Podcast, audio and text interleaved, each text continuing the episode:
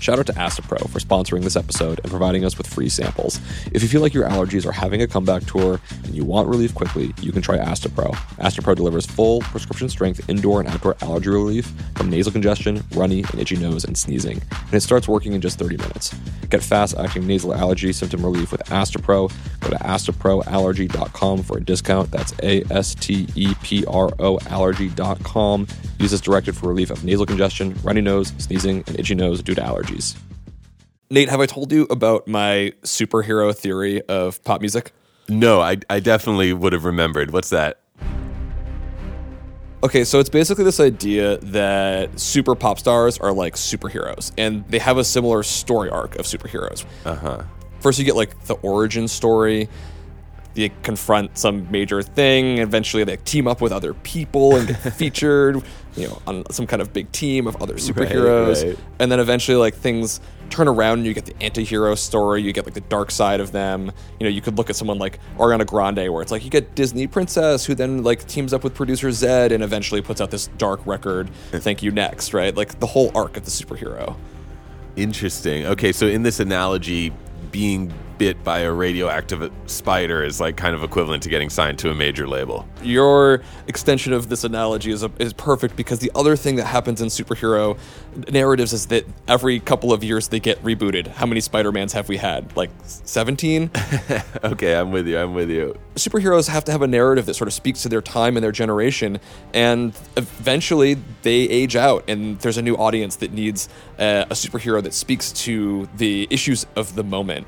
And in pop music, I think we're going through a transition, and there's no better superhero, super pop star to look at than Billie Eilish. She just perfectly captures this moment.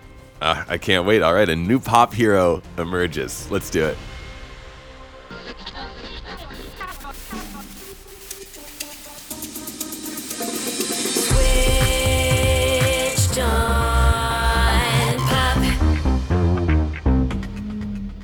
Welcome to Switched on Pop. I'm songwriter Charlie Harding. And I'm musicologist Nate Sloan.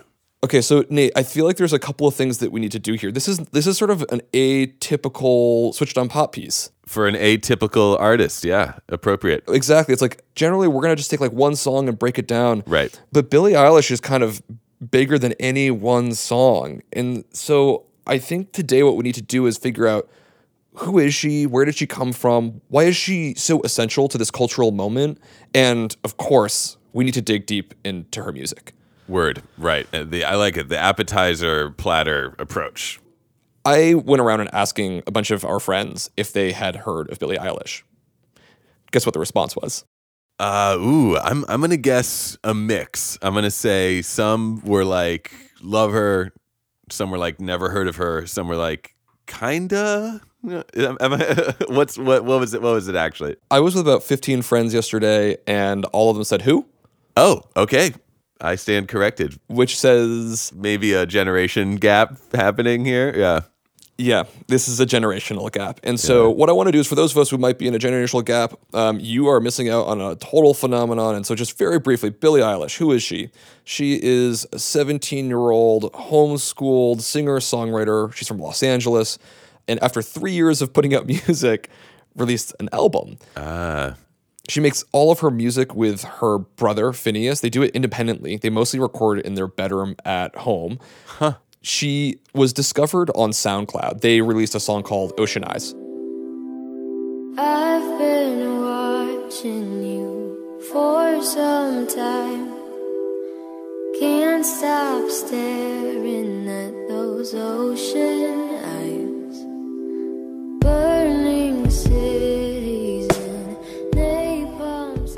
I think she was like 14 at the time. oh wow.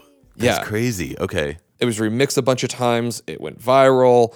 Song placements on Netflix's show 13 Reasons Why. I just wanted you to think of that right now.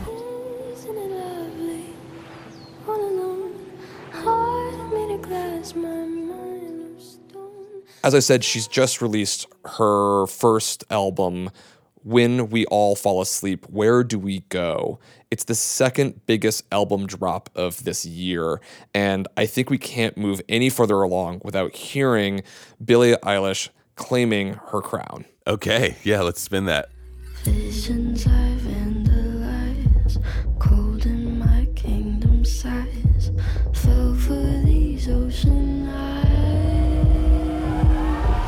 You should see me in a crown. I'm gonna run, there's nothing to hide. Watch me make 'em bow one by one by one, one by one by. You should see me in a crown. Your silence is my favorite sound. What do you think of that? I think she makes a strong case for for royalty. we'll get into it, but something I love about her music is is this sense of like sharp contrast, hmm. and this song is such a perfect example. That that element of surprise is is like such a pleasurable and exciting part of her music. I think. I think it's really stunning how she is really self aware at a young age and recognizes that she is stepping into a spotlight that is enormous and she's doing it with a, a sort of an awesome power grab. And I mean this in the best way, where she's like, Oh, you think I'm pretty? You think I'm yours? You should see me in a crown. I'm going to make people bow. It's, it's a potent lyric. No doubt. To me, this track and so much of her music is all about dynamics. Yeah. Dynamics being maybe a fancy term for saying soft and loud. Yeah. you know, right. Fortissimo, pianissimo. Uh, I think she and brother producer Finneas are like just such masters of like creating these soft, you know, this song is a great example, these soft, quiet textures that Yeah. suddenly erupt into like loud, rough, surprising sounds. You know, pop music is not a place for a lot of dynamics. Things tend to just be kind of loud and steady, but I think is such a key part of her song and like you really get the sense that yeah, she's earned that crown because the music supports it and it delivers that that power from silence to deafening loudness. It's very cool.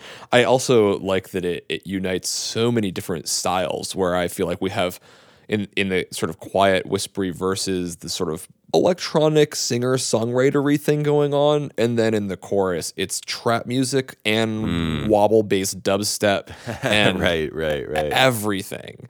But you know, kind of as I was saying earlier, I felt like I really like her music. It speaks to me, but I hmm. also know that as the next generation of mega pop stardom, I feel like her her work wasn't maybe made for me and maybe I'm missing something.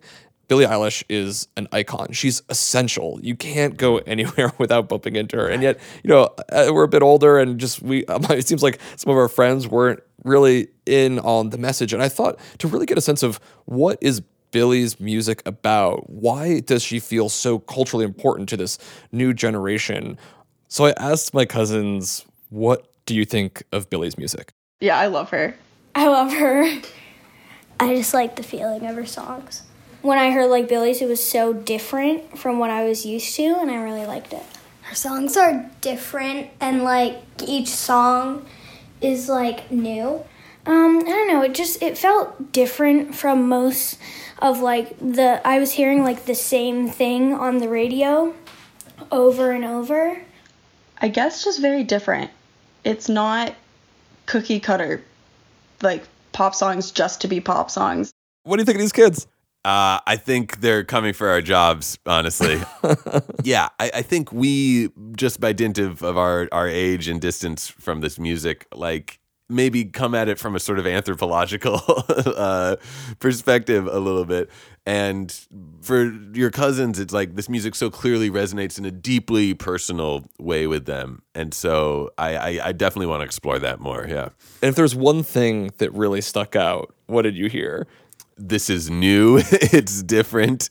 Yeah, this is like, this stands out. Yeah, it's different. And really, what I'm hearing under difference is this idea of contrast to what came before.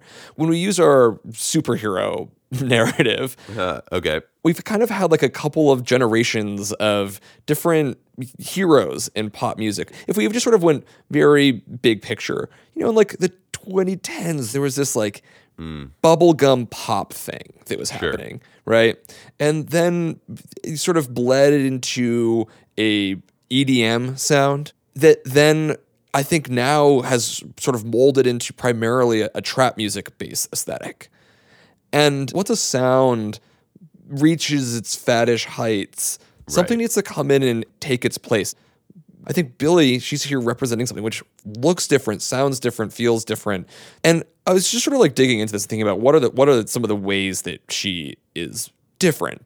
One thing that stuck out to me first was that she feels a bit like a rejection of the perfect, shiny, feminine pop star. Yes. She wears baggy clothes. She actually refuses to smile and talks about that publicly um, about how she doesn't like you haven't earned my smile. She feels like rather than like the story of the anti-hero coming towards the end of someone's career, it feels like it's the very beginning.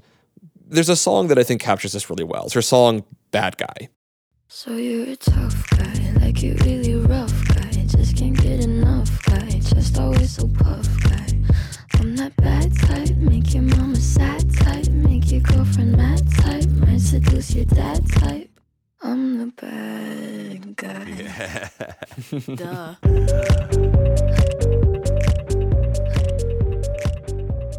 Well, this is fun. She is taking on the character of the bad guy. And there's some sort of salacious lyrics, perhaps, but it's also kind of putting on a character and being really goofy in it, right? That the, it's like, I'm the bad guy. And her voice has been manipulated to sound. It almost sound, it sounds like one of those machines that uh, you see in, in in heist movies, and they put it over your voice so you, you can't tell who it is. Oh yeah, yeah. Yeah, it's like you've done that to her voice, and then she's like, "Duh." so there's she's like playing with all of the ideas of is she does she have to be the good girl or can she be the bad guy? And it's humorous too. Like there's there's satire as much as there's commentary. It's really feels very smart.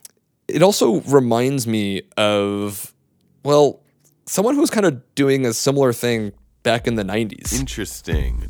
The only thing that works for me. Help me get away from myself. I wanna feel like an animal. I wanna feel you from the inside. I should have guessed you.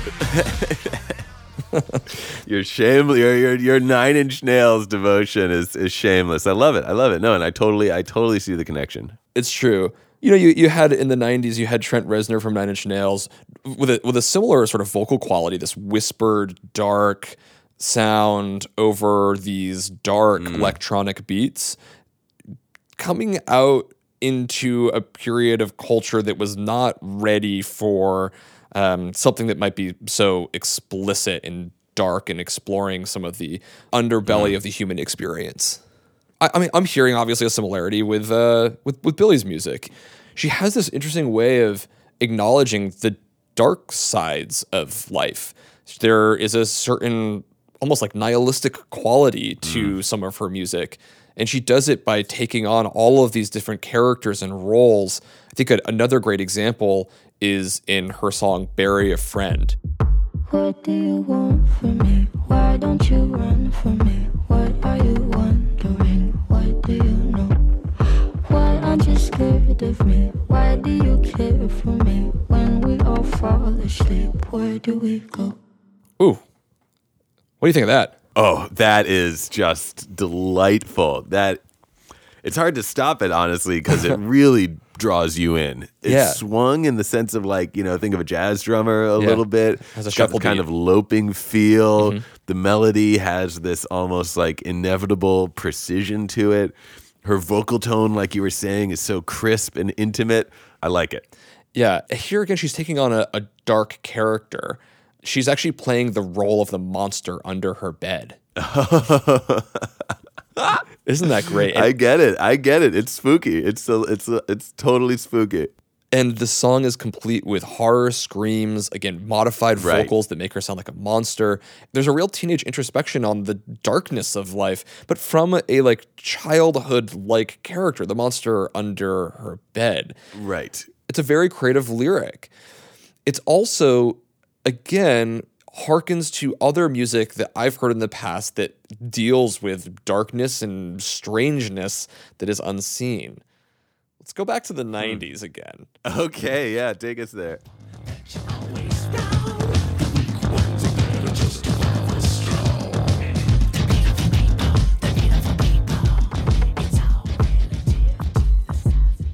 What do you want from me?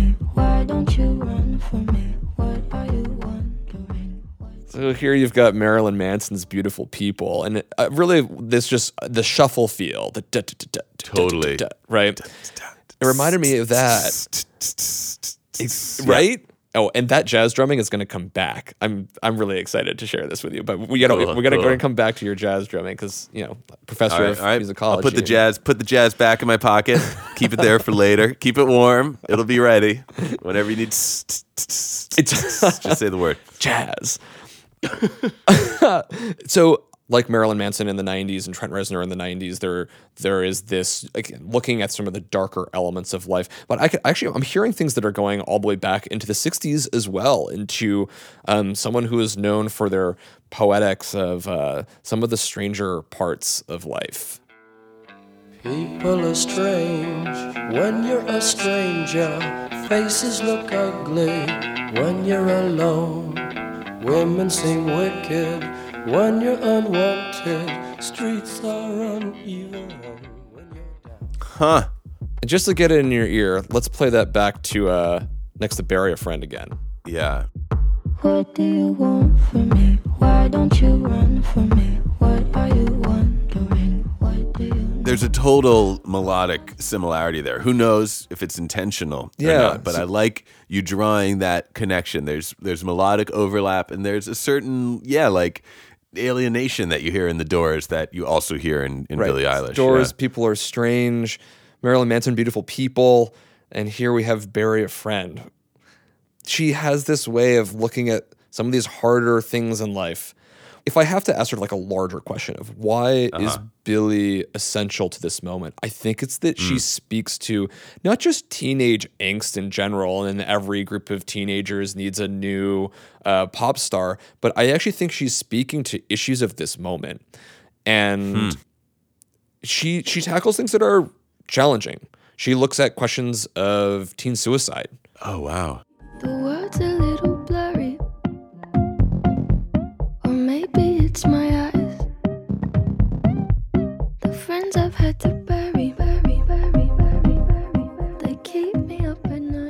Friends I've had to barely keep me up at night. It's it's very it's very dark. And Wow, yeah. this this song reminded me actually of something that you told me about one of um, something that a student said to you. Do you remember the story of when a student said, "Hey, you you should listen to Gucci Gang"? Gucci gang, Gucci gang, Gucci gang, Gucci gang, Gucci gang, Gucci gang, Gucci gang. Gucci gang. Spread their racks on the Yeah, yeah. I I, I was teaching uh, piano lessons to to a college student, and we got into a discussion of you know what do what do people of, of his generation sort of respond to in the music of people like Lil Pump, uh, Lil Xan, XXXTentacion, like because because I think for us it's like like we were saying earlier, there's a certain distance we have where Yeah. we're like, oh, this is interesting, but I don't know if I really understand it on a visceral level. And he was saying, uh, you know, a lot a lot of the the the violence and the darkness in this music um, is actually sort of comforting for members of his generation who feel like they live in a very violent world, a very dangerous world, a world in which they can go to to, to school and and not know if they're going to make it home because there could be a shooting uh, in which their their you know suicide is rampant among uh, not only you know these the artists themselves that they listen to, but but their peer group. That was a really shocking, but also powerful moment for me where I realized like what what to me is like a kind of overwhelming darkness in this is actually maybe a sort of a source of comfort and succor in a way for these listeners. Yeah, and, and- particularly something that sp- stuck out to me about that story was that when I heard Gucci Gang, I was like, "This is a stupid song about conspicuous consumption," which Yeah. isn't to say it's it's not, but it's like it's got a very silly lyric. I didn't emotionally connect to it, and yet the production, especially the predominance of trap music currently, Yeah. it often feels like even if the lyric is about conspicuous consumption, say the the sound of the music is almost like the monster running to catch up after you. Right? You have these like sub basses, the doo, and the hi hats.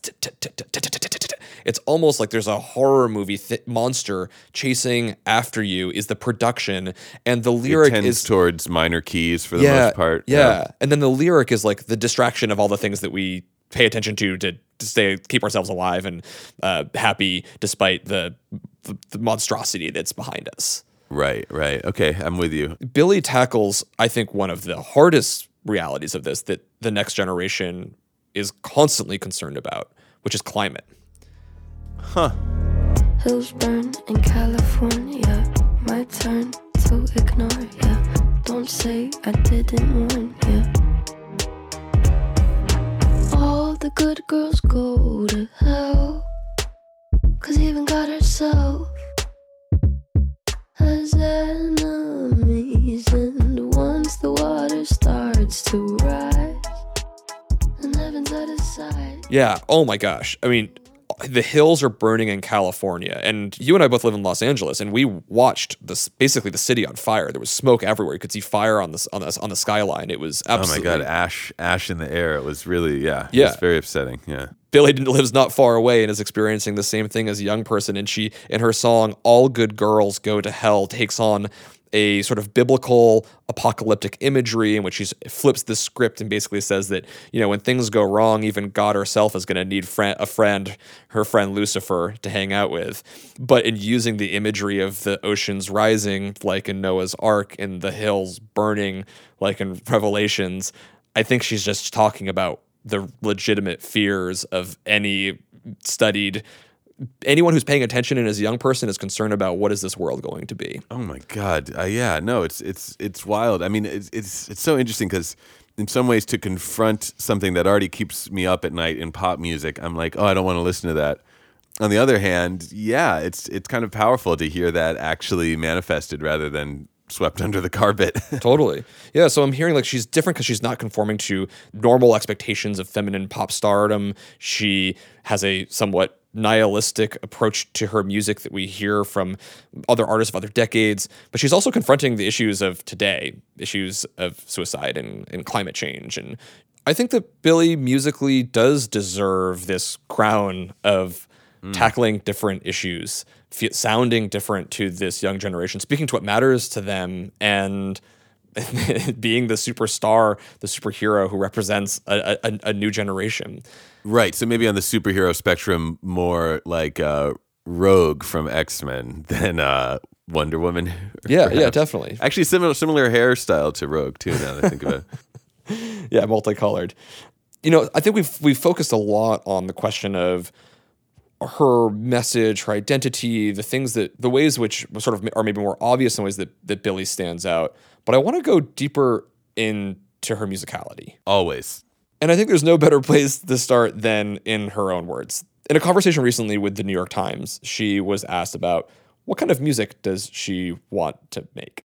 I don't want to be in the pop world. I don't want to be in the alternative world or the hip hop world or the R&B world or whatever thing. You know, I want it to be like what kind of music you listen to? Billie Eilish Yeah. kind of music, you know, like the other kind.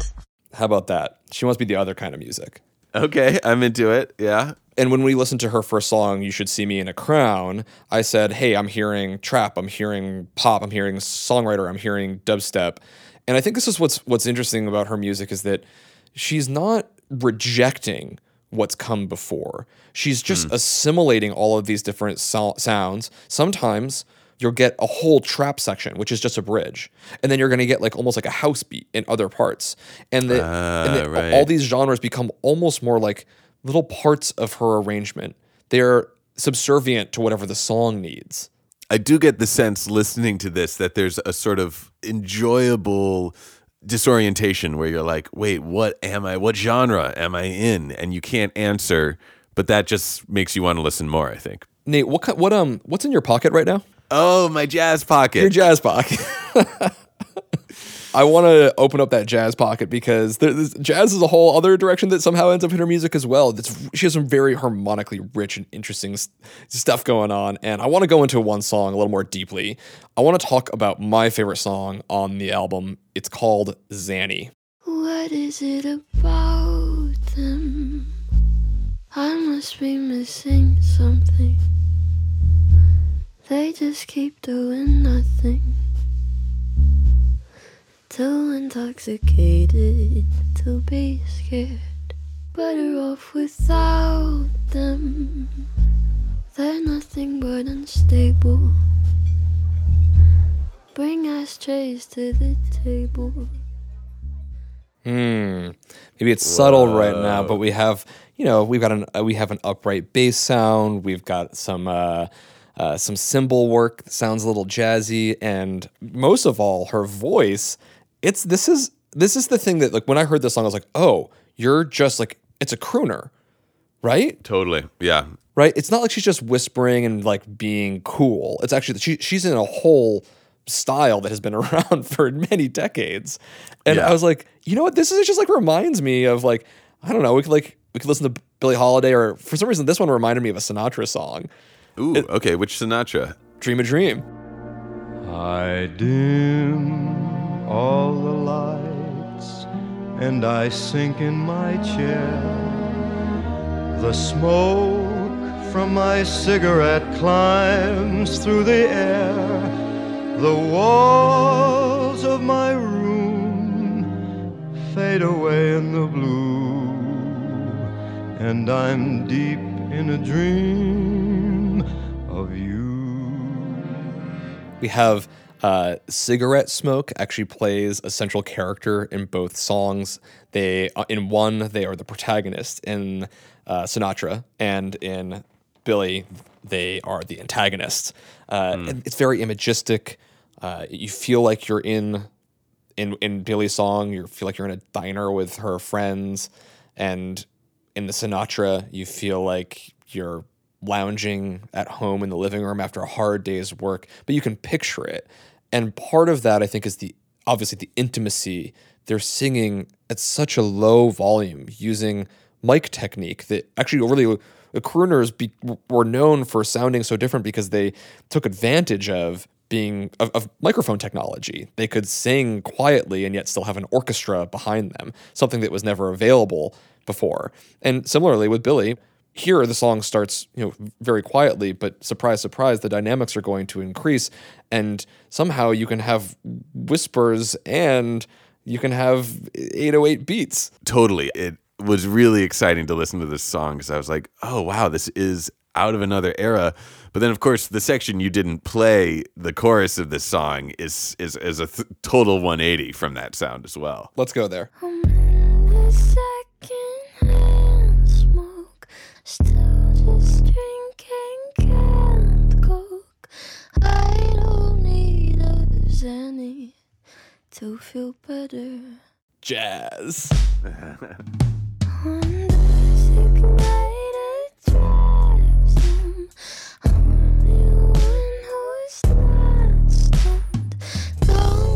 Me a Xanny now or ever.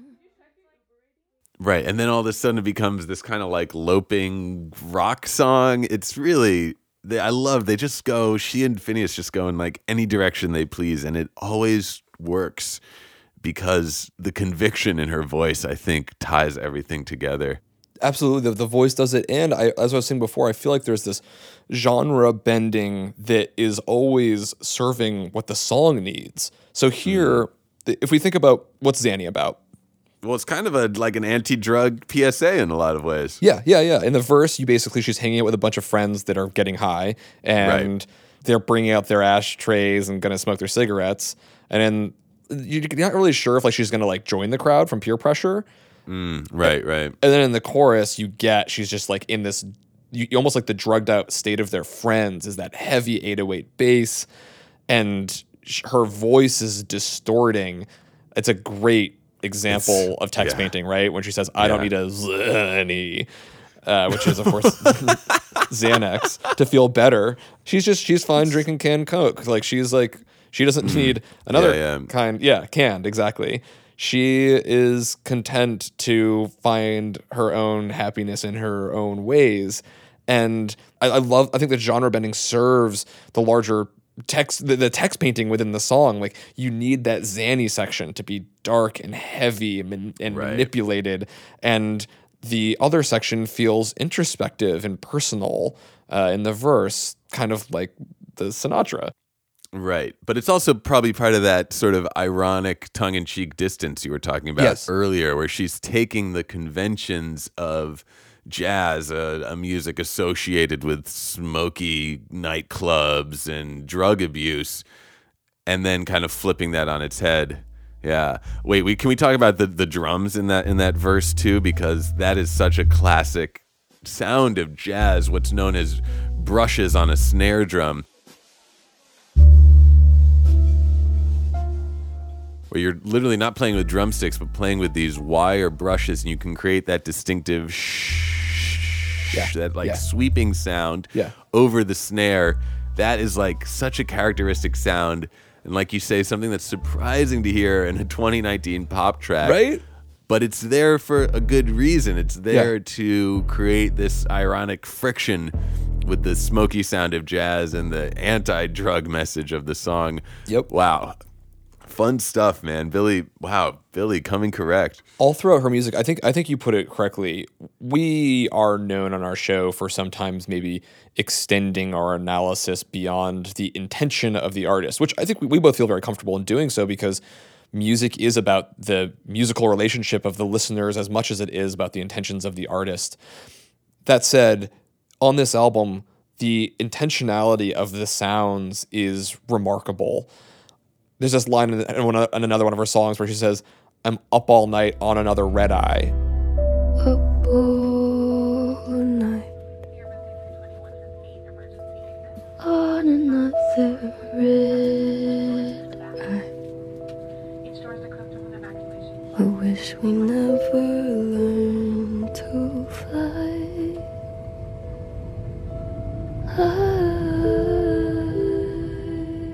She's flying around the world, and also like her eyes are red from crying. And underneath that, she has this safety demonstration, uh, like from a from an actual flight, followed by the taking off of a plane. But the taking off of the plane is used to sound like a like a riser in an EDM track to move into the next section. And you're like, oh dang! All these found sounds that exist within her music. They have her uh, her braces coming out. There's an easy bake oven sound. There's all of these sounds that they put in there to evoke. Sometimes it's like horror like sounds. Other times it's to just reinforce the emotional state. There, everything feels sort of uniquely deliberate in the choices in the sound design. I see. So it's not a case of us overinterpreting. Like these clues are sprinkled throughout the record for for listeners to come find. There's only one way for us to know, which is to talk with the producer who put all of these sounds together. So when we come back, we're going to talk with Finneas O'Connell, uh, the producer and co-writer of all of Billie's music, also her brother. Shout out to Astepro for sponsoring this episode and providing us with free samples. If you have allergies, then I've got a familiar scenario for you. You wake up on a beautiful spring morning and peek outside to get a feel of that nice breeze, but then you start to feel a little tickle in your nostrils. That tickle is the spring air telling you to go be a hermit and avoid the outside because you'll soon be a sniffling, sneezing mess. But don't listen to it. Allergies suck, but a good nasal spray makes all the difference. I personally learned that I suffer from adult onset allergies, and it's a real bummer, but a good allergy med makes all the difference for my ability to go out in the springtime to smell magnolias, my favorite flower. If you also want relief quickly to get back to breathing in the spring air, you can try Astepro. Astepro delivers full prescription strength indoor and outdoor allergy relief from nasal congestion, runny and itchy nose, and sneezing, and it starts working in just 30 minutes. Get fast acting nasal allergy symptom relief with Astepro. Go to asteproallergy.com for a discount. That's A S T E P R O allergy.com. Use as directed for relief of nasal congestion, runny nose, sneezing, and itchy nose due to allergies. Fox Creative. This is advertiser content from 26.2 Team Milk and their new docu-series Running Sucks. Is running the worst? Yeah. Do you love it? Do you hate it? I hate it so much. I hate it so freaking much. That you're a real runner now! I hated it. I'm Abby Ayers, a 37 year old mom from Utah who found herself running across the Manhattan Bridge in my first race ever. Running Sucks celebrates women who run and the running communities that carry them across the finish line. Running helped me in so many ways postpartum. It really is about taking my power back and proving myself wrong. For every person like you, I'm telling you you belong, and I'm telling you you can do it. I never thought the words would leave my mouth, but yes, I'm planning on running a marathon.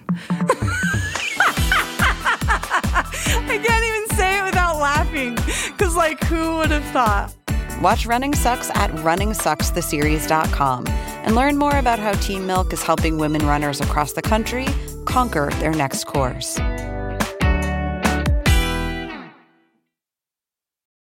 I had the chance to sit down with Finneas during his rehearsals for Billie's World Tour, and I wanted to specifically look at how he and Billie thought about crafting their sound and their characters in one particular song, Bad Guy.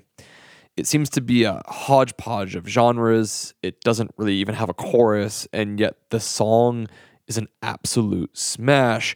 And I wanted to know how Finneas thinks about putting these sounds together to be so different and yet so catchy. Here's Finneas on what inspired Bad Guy. calling yourself the bad guy like oh you've made yourself the bad guy that's like the phrase that I, that comes to mind which is like you've done the thing that like is inexcusable somehow or is sort of like trumps the other person in your nefariousness. You know i am the bad guy. Um, and i loved that it was sung by a 16 year old girl. It was awesome. How did Bad Guy come about? billie had made this um, sort of crazy distorted trap beat in her bedroom. That was actually it ended up being the outro of the song and had written that really cool verse. I like when you get mad. Guess I'm pretty glad that you're alone. You said she's scared of me? I mean, I don't see what she sees, but maybe it's cause I'm wearing your cologne. so when we um, were messing around with the sort of the beat and the, the bass idea of what became the beginning of the song bad guy and we decided that it would probably be a song called bad guy we were like oh my god that thing that we didn't really know what it was that has to be like the outro of this song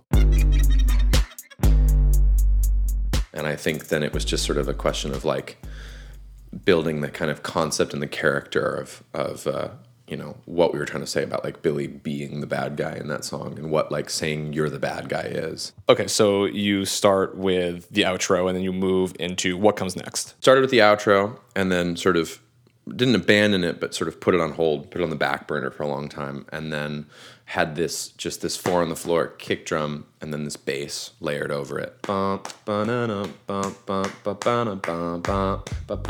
Which just already I was like I already want to like do something to this. And then the next component was like in order to try to come up with like the rhythm and melody of the vocal, I was just playing the chords on the piano, which is like a one three five of like a G minor chord. And then instead of sort of like coming up with a different melody than that, I thought, oh, the melody, the sort of components of the melody is that it's all three of those pitches at once. White shirt, now red, my bloody nose. It's this like cluster harmony, and the rhythm is really staccato, and that those aren't really shifting. It's the chords underneath them that are shifting. I thought that would be really just fun to listen to. There's never a chord in that song. It's only bass and her vocal, which makes chords.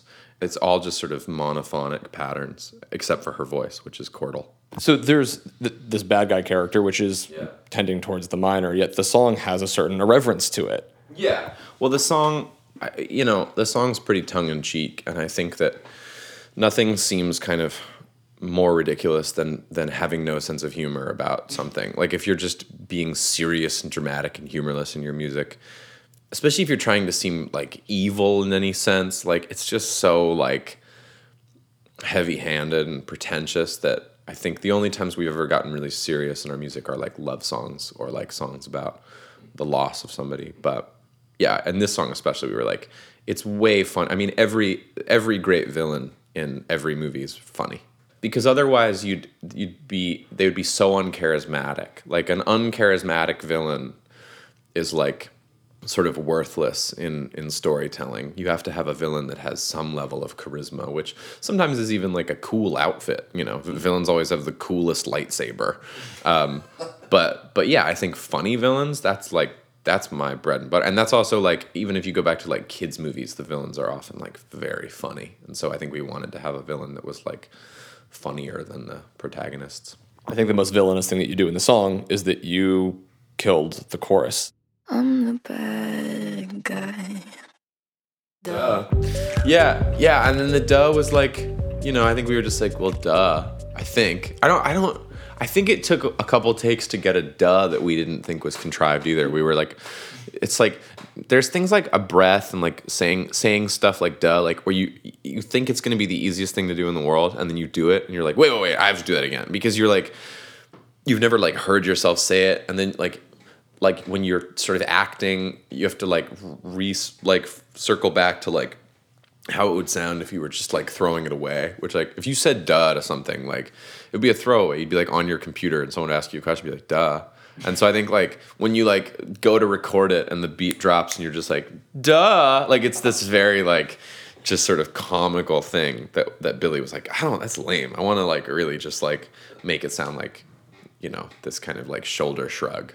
The song to me is almost like it's almost like the Joker. It's got a sense of humor in that way. Man, I mean, like the Joker's the best example of like a funny villain and like a weird charisma. I mean, like you, you care more about the Joker in The Dark Knight than you care about Batman. Like you're like, oh my god, this, this dude is like just so fun to watch. You know, even though he's like doing evil, unspeakable stuff in those movies.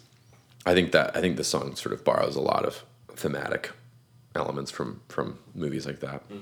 you take on these great characters and the thing that really astounds me about the song is the way in which you blend stylistic genres moving between i mean you've got gospel sounds. Halloween john carpenter kick drum.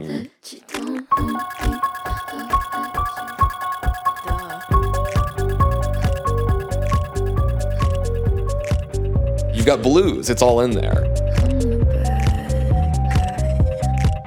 and you really and i think that taking on this character of the bad guy it feels like again this is sort of my interpretation of it but i love that you sort of get rid of a section that i expect to be there. And you also throw in a trap beat that i don't expect to be there. Like the bad guy is happening in the way the song is being written. That's cool, man.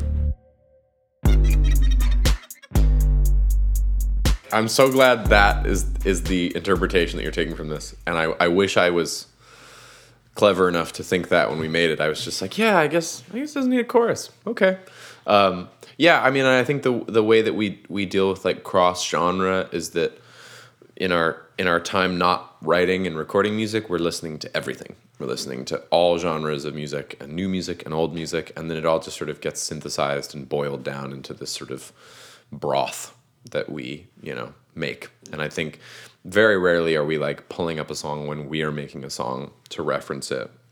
We're almost always just like, you know, um, like making it as it comes, and any influence is sort of like subconscious. Even though once we've once we've recorded it, we go like, oh, this sounds like, you know, that right. But it's all it's all subconscious going in, and then when we listen back, we're like, oh, that's definitely where we can point to that as a reference. Do you think that collaborating outside of the typical song pop machine where it's just the two of you does that give you more liberty to go across genre Yeah, probably. I think I think we come from a place like even though now we do we are we're friends with a lot of uh, contemporary musicians that we admire and look up to. I think like looking at it as kind of outsiders because we're still in like our childhood bedrooms like making music.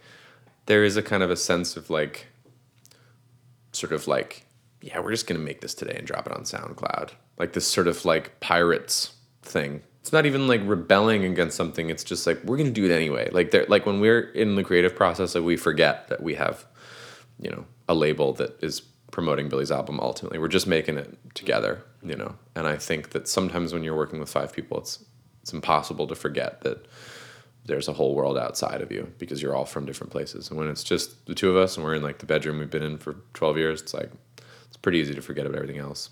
when I was researching this piece, I wanted to talk to some younger people because I've I'm I'm, I'm getting to the place of like aging out of pop music, Sick. and so I feel that way. so I interviewed I interviewed my uh, my cousins, and they all said the exact same thing. They said, "I love Billie. She's so different, and her music is so different. Awesome. Do you like being different?" Difference all you can be. I think like the first song we made that to me felt different was the th- third song we put out, which was the song Bellyache. Sitting all alone, mouth full of gum in the driveway. To me, Bellyache, although there are songs that it you know can be compared to, putting a reggaeton beat with an acoustic guitar and then a bass drop was just like I hadn't heard that done before, production wise.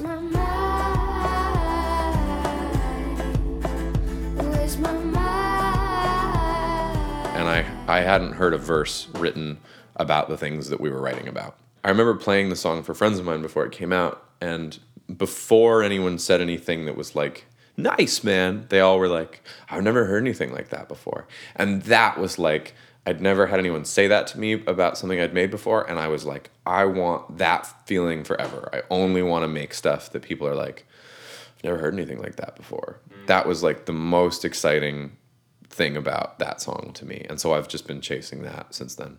How do you cultivate it? Trying to do something and then realizing that the thing that is on your way to trying to do that thing is more interesting and then going that way.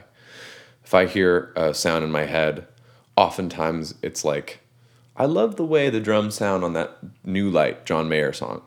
And I'll be working on drums and they'll sound kind of halfway there. And I'll think, like, these are pretty sick.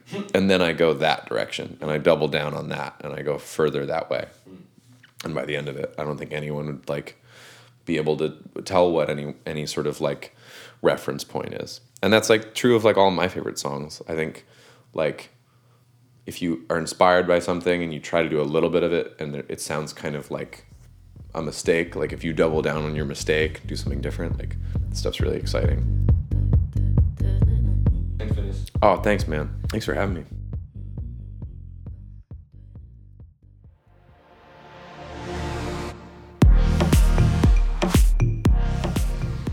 Switched on Pop is a production of Vox Media. We're produced by Jillian Weinberger, edited and engineered by Brandon McFarland. Our community manager is Sarah Terry, and our executive producers are Nishat Kurwa and Allison Rockey. You can find more episodes at switchedonpop.com, the Apple Podcast app, Stitcher, anywhere you find podcasts, there we are.